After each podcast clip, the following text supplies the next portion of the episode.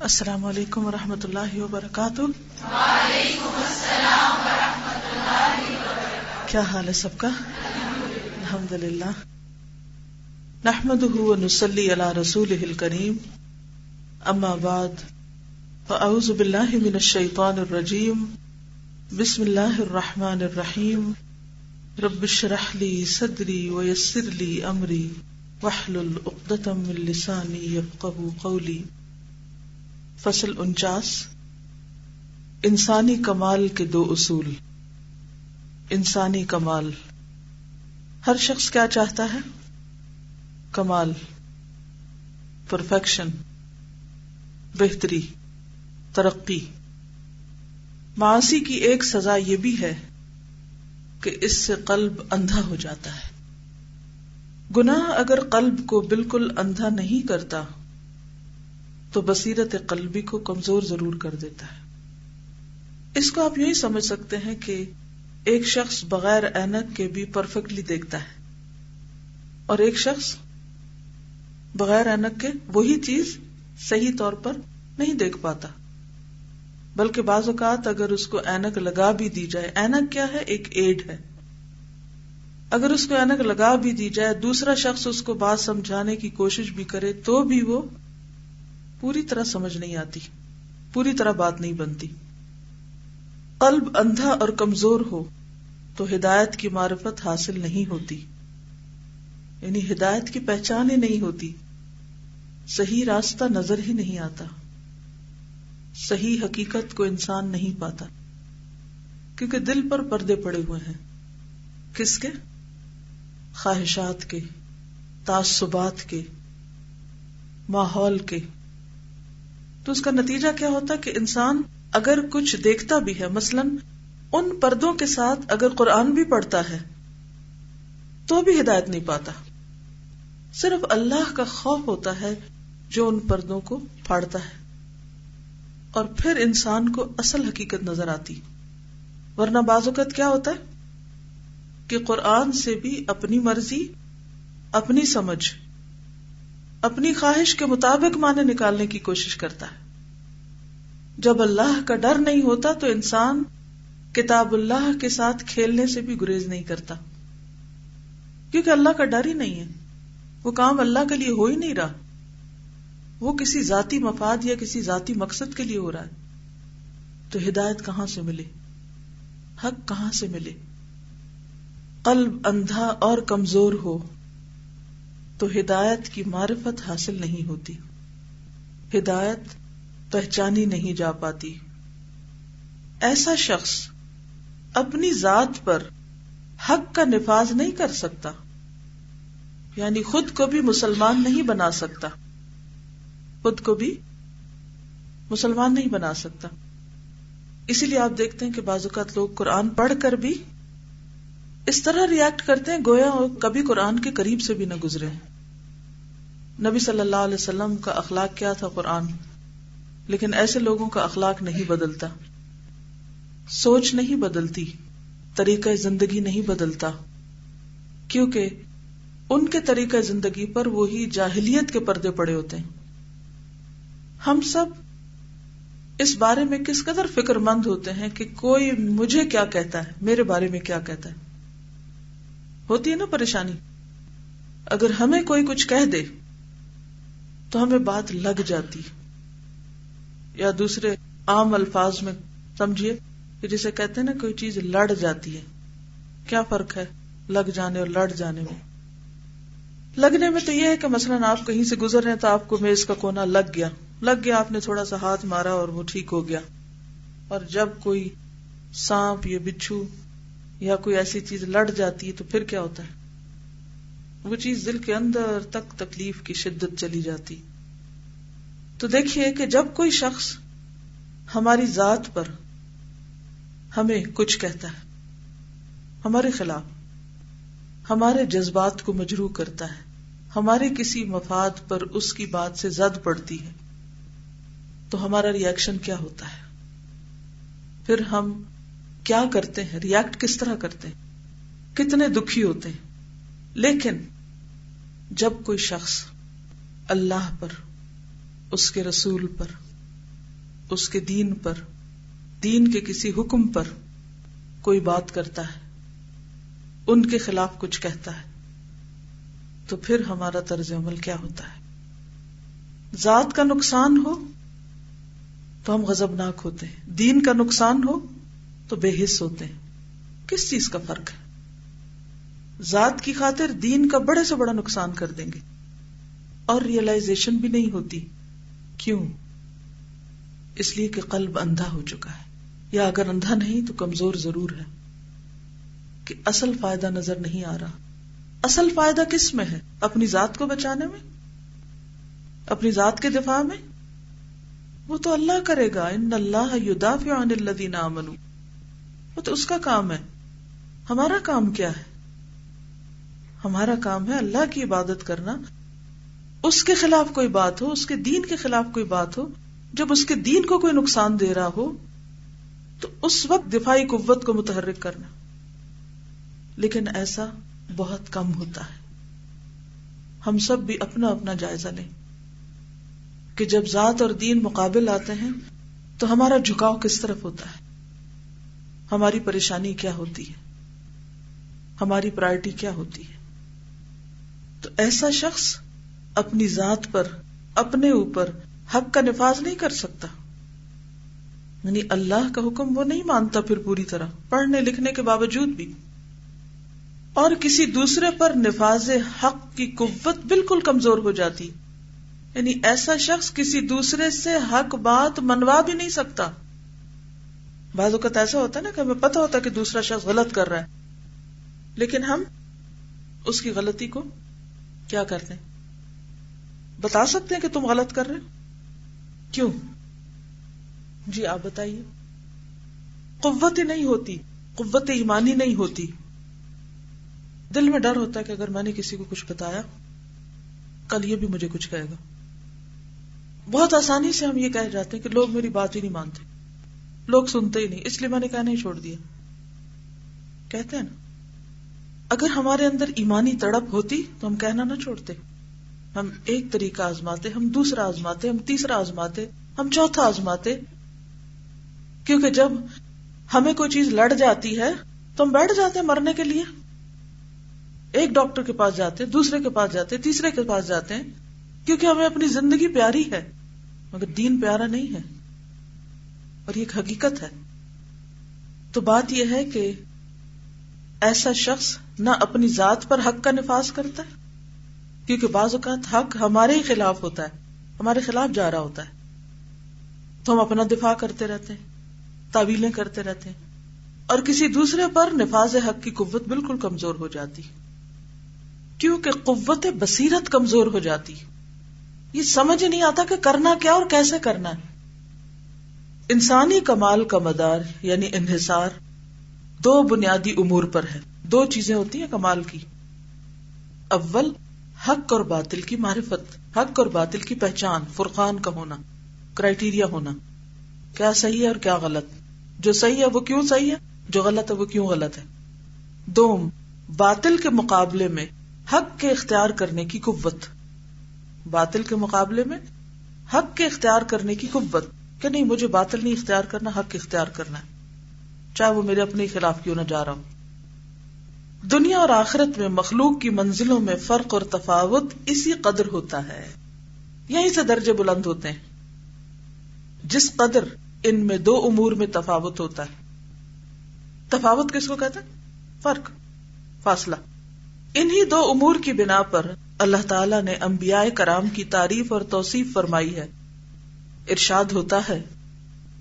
وَاذْكُرْ عِبَادَنَا إِبْرَاهِيمَ وَإِسْحَاقَ وَيَعْقُوبَ أُولِي الْأَيْدِي وَالْأَبْصَارِ سورت سعد پینتالیس۔ اور اے پیغمبر صلی اللہ علیہ وسلم ہمارے بندوں ابراہیم اور اسحاق اور یعقوب علیہ السلام کو یاد کرو۔ وہ ہاتھوں اور آنکھوں والے تھے۔ العیدی قوت سے مراد یہی تنفیز حق کی قوت ہے۔ ید کو انہوں نے قوت سے تعبیر کیا ہے۔ اور الابصار سے دینی بصیرت مراد ہے۔ اللہ تعالی نے انبیاء کرام کی مدح اور توصیف یعنی تعریف، ادراک حق حق کو پانا، اور تنفیز حق حق کو نافذ کرنا کے کمال کی وجہ سے کی کہ ان کے اندر یہ قوت تھی۔ سمجھ نہیں آ رہا۔ پریشانی کیوں ہے؟ کچھ چہروں پہ پریشانی دکھ رہی زیادہ مشکل ہے۔ اگر عزم کر لیں گے کہ سمجھنا تو اللہ سمجھا دے گا۔ کیونکہ جس کے ساتھ اللہ بھلائی کا ارادہ کرتا ہے، اس کو دین کی سمجھ دے دیتا ہے۔ اور اگر سمجھ نہیں آ رہی تو پوری کوشش کریں کہ کیوں نہیں آ رہی۔ کمی مجھ میں ہے۔ اور جہاں مشکل ہے، وہاں آپ نشان لگا کے سوال کر سکتے ہیں بعد میں۔ لیکن یہ باتیں ہم سب کے لیے سمجھنا ضروری ہے کیونکہ قرآن کا طالب علم قرآن کے معلم سے فائدہ اٹھاتا ہے۔ ابن قیم الجوزیہ نے کئی سال جیل میں گزارے جہاں دن رات انہوں نے قرآن کو پڑھا اور صرف پڑھا نہیں سمجھا۔ اور سمجھنے کے بعد یہ کتاب لکھی۔ ان دو امور کے لحاظ سے لوگوں کی چار قسمیں ہیں۔ انبیاء کرام ان میں سے اعلیٰ ترین اور اشرف ترین قسم کے لوگ ہوتے ہیں۔ ان کا درجہ بہت بلند ہوتا ہے۔ دوسری قسم کے لوگ وہ ہیں جو ان لوگوں کے بالکل برعکس اور ان کی ضد ہیں۔ انہیں نہ دین کی بصیرت حاصل ہوتی ہے اور نہ تنفیز حق کی قوت ہی حاصل ہوتی ہے۔ دنیا میں زیادہ تر مخلوق اسی قسم کی ہے۔ امیجن کرے پورے گلوب کو۔ میجورٹی جو پاپولیشن ہے اس وقت دنیا کی، ان کے اندر کیا حق کی بصیرت ہے، دین کی سمجھ ہے؟ نہیں ہے۔ اور جب دین کی سمجھ ہی نہیں تو اس دین کو نافذ انہوں نے کہاں کرنا ہے؟ تو اعلیٰ ترین درجہ اور ادنا ترین درجہ انسانوں کا۔ بالکل اپوزٹ ایسے لوگوں کو دیکھنے سے آنکھوں میں چبن ہوتی ہے۔ کن کو؟ جن کے پاس دین کی سمجھ نہیں ہوتی۔ روح کو بخار اور قلب کو بیماری لاحق ہو جاتی۔ اگر کچھ زیادہ دیر ایسے لوگوں کے بیچ میں بیٹھنا پڑے تو کیفیت کیا ہو جاتی؟ گٹن کا احساس ہو۔ ایسے لوگ بستیوں کو تنگ کر دیتے ہیں، فتنے فساد کی وجہ سے۔ بازاروں میں نرخ بڑھا دیتے مہنگائی کر دیتے ان کی صحبت سے ذلت اور رسوائی کے سوا کچھ ہاتھ نہیں آتا۔ اگر انسان ان کے پاس بیٹھے، ان سے دوستی کرے، ان کی کمپنی اختیار کرے، تو ذلیل اور رسوا ہوتا ہے۔ تیسری قسم کے لوگ وہ ہیں جو رشد و ہدایت کی بصیرت اور معرفت تو رکھتے ہیں یعنی دین کو سمجھتے ہیں، لیکن کچھ ایسے کمزور واقع ہوتے ہیں کہ تنفیز حق اور دعوت الحق یعنی لوگوں کو اللہ کی طرف بلانا، خیر کی طرف بلانا، اس کی قوت نہیں رکھتے۔ خود تو کسی طرح مارے بندے دین کو کچھ پڑھ لیتے ہیں، لیکن نہ گھر والوں کو کچھ بتاتے ہیں، نہ ان کو اس طرف لاتے ہیں، نہ اپنے بچوں کو، نہ شوہروں کو، نہ بہن بھائیوں کو اور نہ کسی اور کو۔ بس وہ اپنے ہی خول میں بند ہوتے ہیں، صرف اپنی ذات کا پتا ہے، آس پاس کا کچھ پتا نہیں۔ وہ اس کو نہ اپنا فرض سمجھتے ہیں اور نہ اس کی کوئی کوشش کرتے ہیں۔ ایسے لوگ ضعیف قسم کے مومن ہوتے ہیں۔ اور قوی مومن اللہ تعالی کے نزدیک ضعیف سے زیادہ بہتر اور اسے زیادہ محبوب ہوتا ہے۔ اللہ کو کون محبوب زیادہ ہے؟ قوی مومن۔ چوتھی قسم کے لوگ وہ ہیں جو قوی، صاحب قوت صاحب عظیمت و ہمت تو ہیں، لیکن دینی بصیرت میں کمزور ہوتے ہیں۔ یعنی دنیاوی امور میں بہت صاحب بصیرت ہیں، لیکن دین کے معاملے میں کمزور واقع ہوئے۔ ان میں اس کی تمیز نہیں ہوتی کہ وہ پہچان سکیں کہ اولیاء اور رحمان کون ہے اور اولیاء اور شیطان کون۔ بلکہ ہر کالی چیز ان کے نزدیک کھجور ہوتی ہے اور ہر سفید چیز چربی۔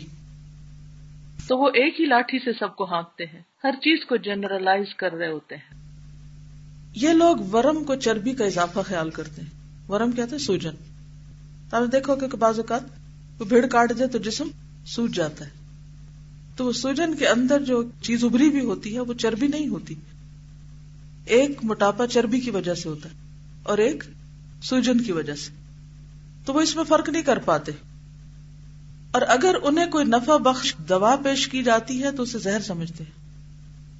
ایسے لوگوں میں امامت فی دین کی صلاحیت قطن نہیں ہوتی۔ یعنی ایسے لوگ دینی رہنما نہیں ہو سکتے کہ جن کے اندر سمجھ بوجھ نہ ہو اور وہ دو چیزوں کا فرق نہ جانتے ہوں۔ واقع یہ ہے کہ سوائے پہلی قسم کے لوگوں کے کسی میں بھی امامت فی دین کی صلاحیت نہیں ہوتی۔ یعنی دین کی رہنمائی کا کام وہی کر سکتے ہیں جو پہلی قسم کے لوگ ہیں، جس کیٹیگری سے کون تعلق رکھتا ہے؟ انبیاء۔ اور انبیاء کے بعد ان کی پیروی کرنے والے لوگ جو سچے پیروکار ہوتے ہیں، چنانچہ ارشاد باری تعالیٰ ہے، وجعلنا منهم أئمة يهدون بأمرنا لما صبروا وكانوا بآياتنا يوقنون السجدہ چوبیس۔ اور ہم نے بنی اسرائیل میں سے پیشوا بنائے تھے۔ یعنی یہ پیغمبروں کی بات نہیں ہو رہی، اب ان کے بعد کے لوگوں کی، جو بنی اسرائیل میں امامت کے درجے میں تھے۔ جو ہمارے حکم سے ہدایت کرتے تھے، جبکہ وہ ایزاؤں پر صبر کرتے رہے۔ اور ہماری آیتوں کا یقین بھی رکھتے تھے۔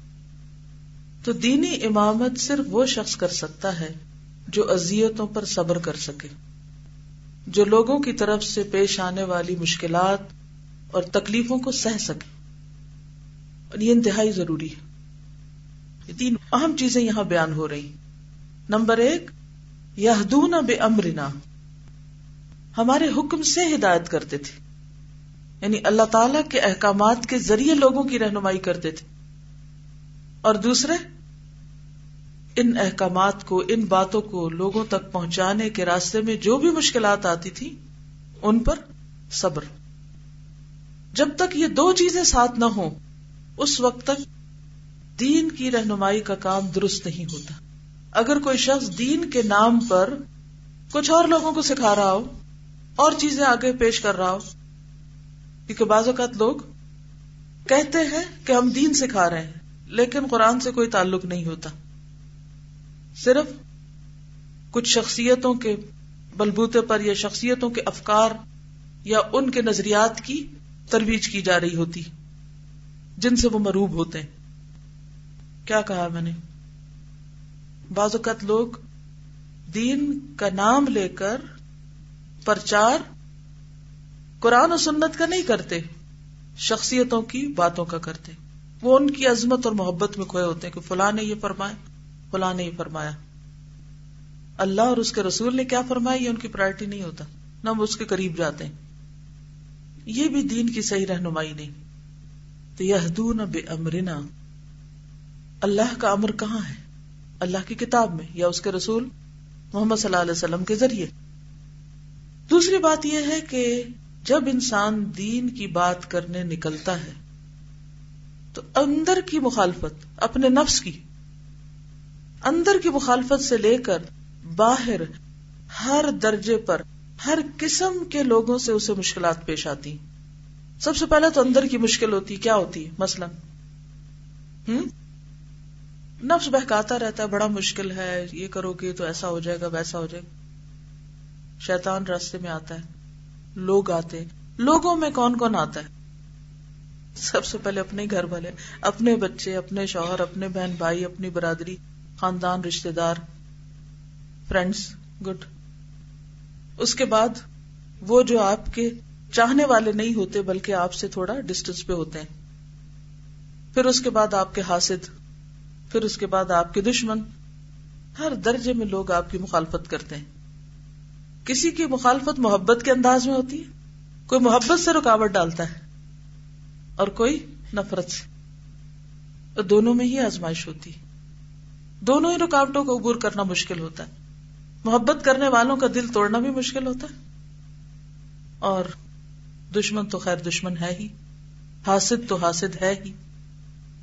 تو ایسے میں یہ ہو نہیں سکتا کہ کوئی دینی رہنمائی کرے بغیر اس کے کہ وہ ایزاؤں پہ صبر کرے جو لوگوں کی طرف سے پیش آئے یا اپنے اندر سے پیش آئے اور پھر تیسری بات یہاں کیا کہی گئی؟ ہماری آیتوں کا یقین بھی رکھتے تھے۔ آیتوں کا یقین کہ جو اللہ نے فرمایا سچ فرمایا اور یہی اصل کامیابی ہے اور یہی کرنے کا کام ہے۔ اس سے وہ ادھر ادھر نہ ہلے کیونکہ بہت سے لوگ قرآن کو پروو کرتے رہتے ہیں سائنس سے۔ قرآن کی آیت پر ان کا یقین کم ہوتا ہے۔ لیکن اگر کوئی اس سے ملتا جلتا سائنس کا فیکٹ سامنے آ جائے تو ان کے دل کھل اٹھتے ہیں۔ خوش ہو جاتے ہیں کہ ہمارے بزرگوں نے تو یہ فرمایا ہے، اب قرآن بھی سچا ہے۔ یہ طریقہ ٹھیک نہیں ہے۔ ٹھیک ہے، آپ پڑھیں، بہت کچھ پڑھیں، جانیں۔ سائنس موافقت کرتی ہے، مخالفت کرتی ہے۔ کسی کی کوٹیشن آپ کی کتاب کے حق میں ہے یا مخالف ہے ڈزنٹ میٹر اس کتاب پر یقین کا درجہ ہر چیز کے یقین سے زیادہ ہونا چاہیے۔ ایسا یقین کہ اگر دنیا بھر سے بھی کوئی دوسری دلیل آپ کو اس کے سپورٹ میں نہ ملے تو بھی آپ کا یہی ہو کہنا کہ جو یہ کہتا سچ کہتا ہے۔ سمے نہ آنا۔ سمجھ آتی ہے تب بھی، سمجھ نہیں آتی تب بھی۔ ہے سچ، کرنا یہی ہے، حقیقت یہی ہے۔ فائدہ اسی میں ہے۔ اگر مجھے سمجھ نہیں آ رہا تو میری عقل کا قصور ہے۔ حضرت ابو بکر صدیق کے سامنے جب حضور صلی اللہ علیہ وسلم کے بارے میں کہا گیا کہ تمہارا دوست کہتا ہے کہ وہ آسمانوں سے ہو کر آ رہا ہے، تو انہوں نے کیا کہا؟ اگر وہ کہتا ہے تو سچ کہتا ہے۔ وہ تو اس سے بھی بڑی بات کہتا ہے کہ اس کے پاس آسمانوں سے وہی آتی تو اگر کوئی شخص وہی کو مان جاتا ہے تو پھر اس کے بعد کوئی بھی دوسری چیز ماننے میں کیا مشکل ہے؟ یو منون بالغیب۔ ہدایت کا راستہ تو کھلتا نہیں جب تک یو منون بالغیب نہ ہو۔ پھر شک کی تو بات ہی نہیں۔ ہے تو یہ تین چیزیں جب تک نہ ہو اللہ کے حکم کے ساتھ رہنمائی کرنا، لوگوں کی طرف سے آئی ہوئی ازیتوں پر صبر کرنا اور آیتوں پر پورا پورا یقین رکھنا، اس کے بغیر دین کی رہنمائی نہیں ہو سکتی۔ ہوگی تو کمزور ہوگی، اور جس درجے کی ہوگی نتیجہ بھی اس درجے کا ہوگا۔ اللہ تعالیٰ خبر دیتا ہے کہ ان حضرات نے صبر اور یقین کے ذریعے امامت فی الدین کا درجہ حاصل کیا ہے۔ صبر اور یقین انسرکل کر لیں، اور اپنے لیے بھی کہیں بڑا بڑا لکھ لیں کہ اگر میں واقعی دین کا کام کرنے میں سچی ہوں اور اجر کمانا چاہتی ہوں اور قیامت کے دن من النبیین و صدیقین و شہدا و صالحین کے زمرے میں شامل ہونا چاہتی ہوں تو پھر صبر اور یقین ضروری ہے۔ اور خاصرین کی جماعت سے صرف انہی حضرات کو اللہ تعالیٰ نے مستثنا فرمایا ہے نقصان سے یہی بچے ہوئے ہیں۔ اللہ اکبر۔ اللہ تعالیٰ اس زمانے کی قسم کھاتا ہے جس میں خاصرین اپنے خسران اور گھاٹے کی کوششیں کرتے ہیں۔ اور رابحین رابحین کس کو کہتے ہیں؟ نفع پانے والے۔ اپنے ربح اور منافع کی تحصیل کی کوششیں کرتے ہیں۔ اور قسم کے بعد فرماتا ہے کہ ان لوگوں کے سوا تمام لوگ خسران اور گھاٹے میں ہیں۔ چنانچہ فرماتا ہے۔ ان الانسان لفی خسر، الا الذين امنوا وعملوا الصالحات وتواصوا بالحق وتواصوا بالصبر۔ قسم ہے زمانے کی، آدمی گھاٹے میں ہے۔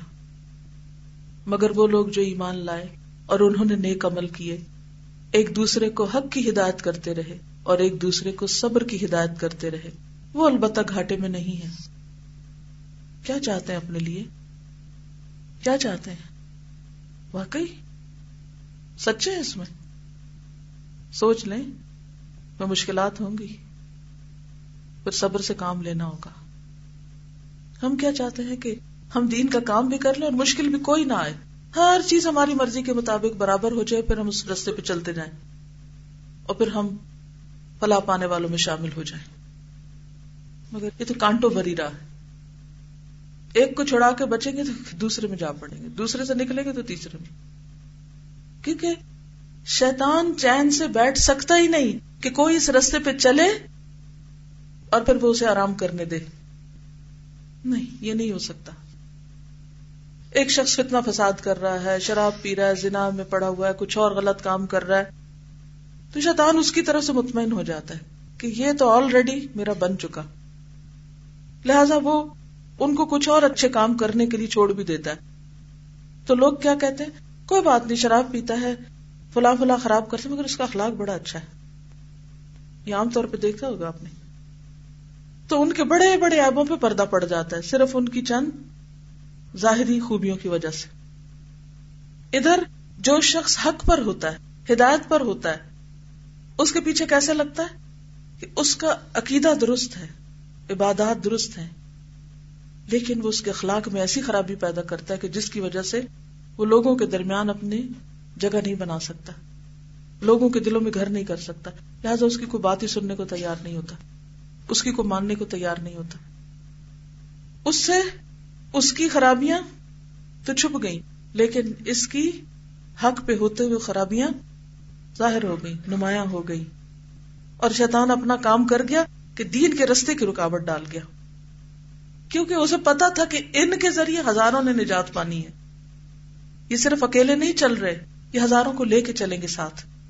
لہذا ان کو توڑو، ان میں خرابی پیدا کرو، تاکہ جو ان کے پیچھے اور لشکر آنے والا وہ تو وہیں رک جائے۔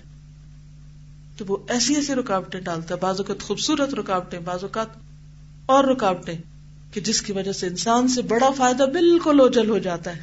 اور انسان چھوٹی چھوٹی چیزوں پر الجھنے لگتا ہے۔ اور وہ حاصل نہیں کر سکتا جو وہ کر سکتا اگر وہ صبر کرتا۔ تو ہمارا نفس بھی ہمارا بہت بڑا دشمن ہے اور شیطان تو ہے ہی۔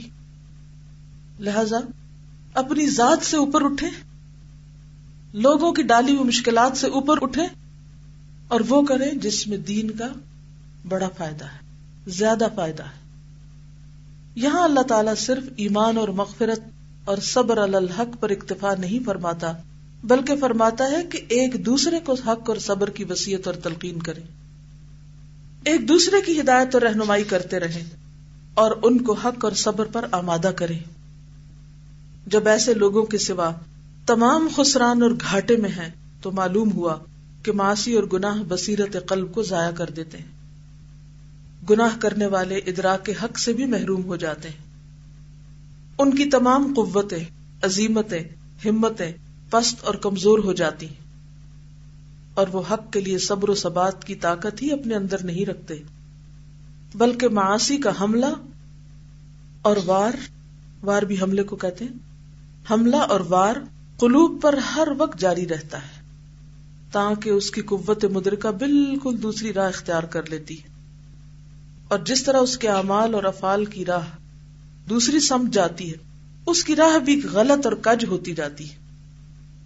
دل پر ہر وقت کیا ہوتا ہے؟ ماسی کا حملہ بس بسے جب انسان صبر نہیں کرتا تو کبھی کسی کی بات یاد آتی ہے اور انسان کہتا ہے، دیکھو فلاں نے تمہاری اتنی بےزتی کر دی، اب بھی تم اس کے ساتھ چلو گے۔ فلاں نے تمہارے ساتھ ایسا کر دیا، فلاں نے ایسا کر دیا۔ تم زلیل ہی ہوتے رہو گے۔ اور وہ فلاں کون تھے؟ وہ بھی دین کے رستے پر ہی تھے۔ جن کے خلاف شیطان نے بھڑکایا ہوا ہے۔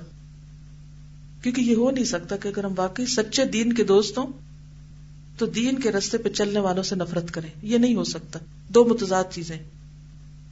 جو دین سے محبت کرتا ہے، وہ دین کے رستے پر چلنے والوں سے خواہ ان میں غلطیاں ہوں، پھر بھی ان کے لیے خیر خائی رکھتا ہے۔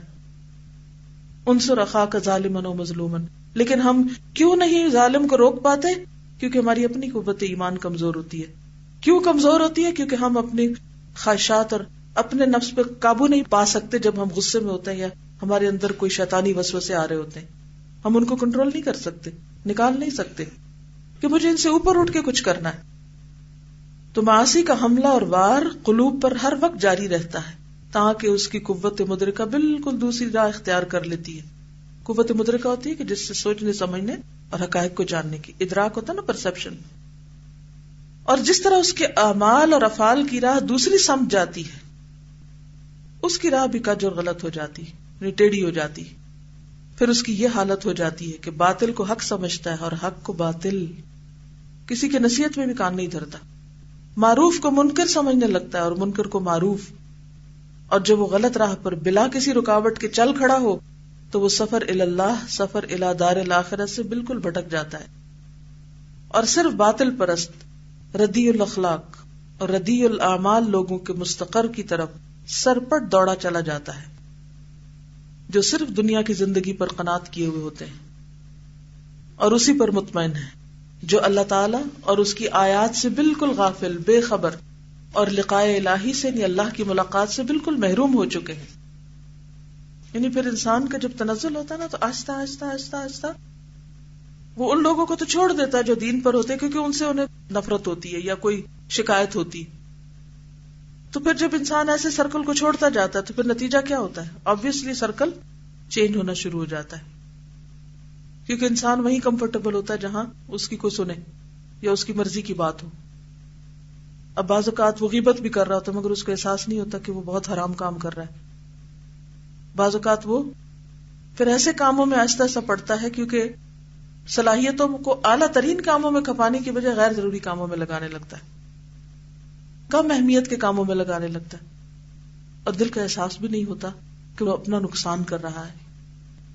اور پھر آپ نے دیکھا ہوگا کہ بعض اوقات لوگ قرآن پڑھ کر دین کی طرف آ کر دین کے بڑے خادم بن کر بھی اتنی بری طرح دور جاتے ہیں کہ وہ نمازیں تک چھٹ جاتی، فرائض تک سے کوتا ہونے لگتی۔ ہم سب کو اپنی اپنی فکر کرنی چاہیے اور یا مقلب القلوب سب قلوبنا اللہ دین کی دعا کرنی چاہیے، لیکن ایسا ہوتا ہے۔ اور آپ کے تجربے اور آپ کے علم میں بھی ایسی چیزیں آئی ہوں گی۔ لیکن ایسا کیوں ہوا؟ کیونکہ رستہ بدل گیا نا۔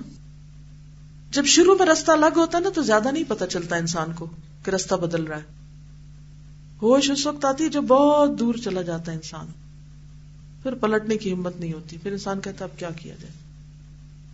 تو اس لیے بہت ضروری ہے کہ جب کوئی رستہ بدلنے لگے اسے پکڑ کے کھینچا جائے۔ کہ کدھر جا رہے ہو۔ جب دو گاڑیاں آگے پیچھے جا رہی تھی نا، اگر ایک غلط طرف مڑے تو پیچھے والی کیا کرتی ہے؟ بلنک کرتی، ہارن دیتے ہیں بازوقات بازوقات چھوڑتے تھوڑی جی دنیاوی معاملات میں تو ہم پریشان ہو جاتے کہ دوسرا غلط طرف چلا گیا۔ لیکن دین کے معاملات میں دین والوں کی حص بھی اتنی کمزور ہوتی ہے کہ انہیں پریشانی بھی نہیں ہوتی کہ دوسرا شخص کھو رہا ہے، جا رہا ہے کسی اور رستے پہ، اسے پکڑنا ہے۔ تو آپ کیسے نقصان سے بچ سکتے ہیں اگر آپ نے اس کو نہیں پکڑا؟ وہ تباسو بالحق و تباسو بالصبر۔ اور یہ انسان کی نفس کے بڑا خلاف ہوتا ہے۔ کہ انسان اس کو پکڑ کے ساتھ جوڑے جو اس کی مخالفت کرتا ہے۔ یا اس کے ساتھ جڑے آپ کو بھی کنوینئنٹ کیا لگتا ہے؟ کہ جو جدھر جاتا ہے، جائے۔ ہم بھی آزاد، وہ بھی آزاد۔ نقصان کس کا ہوا؟ آپ کا یا اس کا۔ کس کا؟ دین کا۔ کیونکہ فرشتے کہاں سے اتریں گے؟ اور کب اتریں گے؟ اور کیوں اتریں گے ایسے لوگوں کے لیے؟ فرشتے کب آتے؟ جی جو استقامت اختیار کرتے۔ ہیں پہلی بات تو آپ دیکھیے کہ اس فتنوں کے دور میں دین کا کام کرنے والے ہیں ہی کم۔ انگلیوں پہ گنے جا سکتے، اتنے کم۔ پھر ان میں بھی اختلافات اور فتنے، ان میں بھی پھوٹ۔ پھر کون کرے گا؟ کہاں سے آئیں گے وہ؟ کہ جن کے اندر ایسی کوئی چیز نہیں ہوگی اور پھر وہ بڑے آئیڈیل طریقے سے دین کا کام کریں گے۔ پھر ان کے ساتھ ہم خوش ہوں گے۔ بات یہ ہے کہ ہم دنیا میں کوئی بھی کام کرتے نا تو اس میں انجوائمنٹ ڈھونڈتے اب آپ دیکھیے کہ آج کل کا نظام تعلیم کیا ہے۔ بچوں کو پڑھایا کم اور انٹرٹین زیادہ کیا جاتا ہے، ان کے نخرے زیادہ اٹھائے جاتے ہیں۔ کہ کسی طرح وہ بس قابو میں رہے۔ چند بجاتے رہے ان کے آگے اور وہ بہلتے رہے۔ مزاج ہی بگڑ گئے نا۔ ہر چیز میں پلیزر ڈھونڈا جاتا ہے۔ اسی طرح کوئی بھی کام ہم کر رہے ہیں۔ شادی ہے تو وہ بھی کیا بن کے رہ گئی ہے؟ شادی سے پہلے سے شروع ہو جاتا ہے۔ پہلے سے لے کے شادی کے موقع، شادی کے بعد صرف اور صرف ایک چیز ڈھونڈی جا رہی ہوتی، کیا ہے؟ پلیزر اور اگر وہ نہیں تو کیا کرو چھوڑ دو ایک دوسرے کو۔ منگنی توڑ دو، نکاح توڑ دو، سب چھوڑ دو، کیونکہ پلیزر نہیں ہے۔ تو کیا صرف پلیئر ہی زندگی کا مقصد ہے؟ دین کا کام بھی پلیئر ہے تو دین کا کام کرو۔ اور اگر نہیں ہے تو اس کو بھی چھوڑ دو۔ تو پھر تو ہم ہر کام صرف نفس کے بہلاوے کے لیے کر رہے ہیں۔ کیا نبی صلی اللہ علیہ وسلم نے ہر چیز میں صرف یہی دیکھا تھا کہ ہاں فلاں قرآن کلاس میں چلو بڑا مزہ آتا ہے وہاں۔ اور جس دن مزہ آنا چھوٹ گیا، چلو۔ چاہے بہت کچھ بھی سیکھ رہے ہو، اس لیے چھوڑ دیا کہ مزہ نہیں آ رہا۔ کیا دین مزے کے لیے صرف سیکھا جاتا ہے؟ ہر چیز مزے کے لیے نہیں ہوتی۔ جب تک ہمارا نفس سختیاں جھیلنے کا عادی نہ ہو، اس وقت تک ہم کوئی بڑا کام نہیں کر سکتے۔ پھر درجے کا فرق بھی اتنا ہی ہوگا۔ اور جب انسان اللہ کے لیے صبر کر کے کڑوی گولی کھا لیتا ہے نا، تو اس کے بعد جو سکون ملتا ہے، اس کے بعد جو سکھ آتا ہے، وہ سب سے بڑا پلیئر ہوتا ہے۔ گناہوں کی سزا اور کچھ نہ ہو، بلکہ صرف اتنی ہی ہو تو کافی اور وافی ہے۔ گناہوں کی سزا اور کچھ نہ ہو۔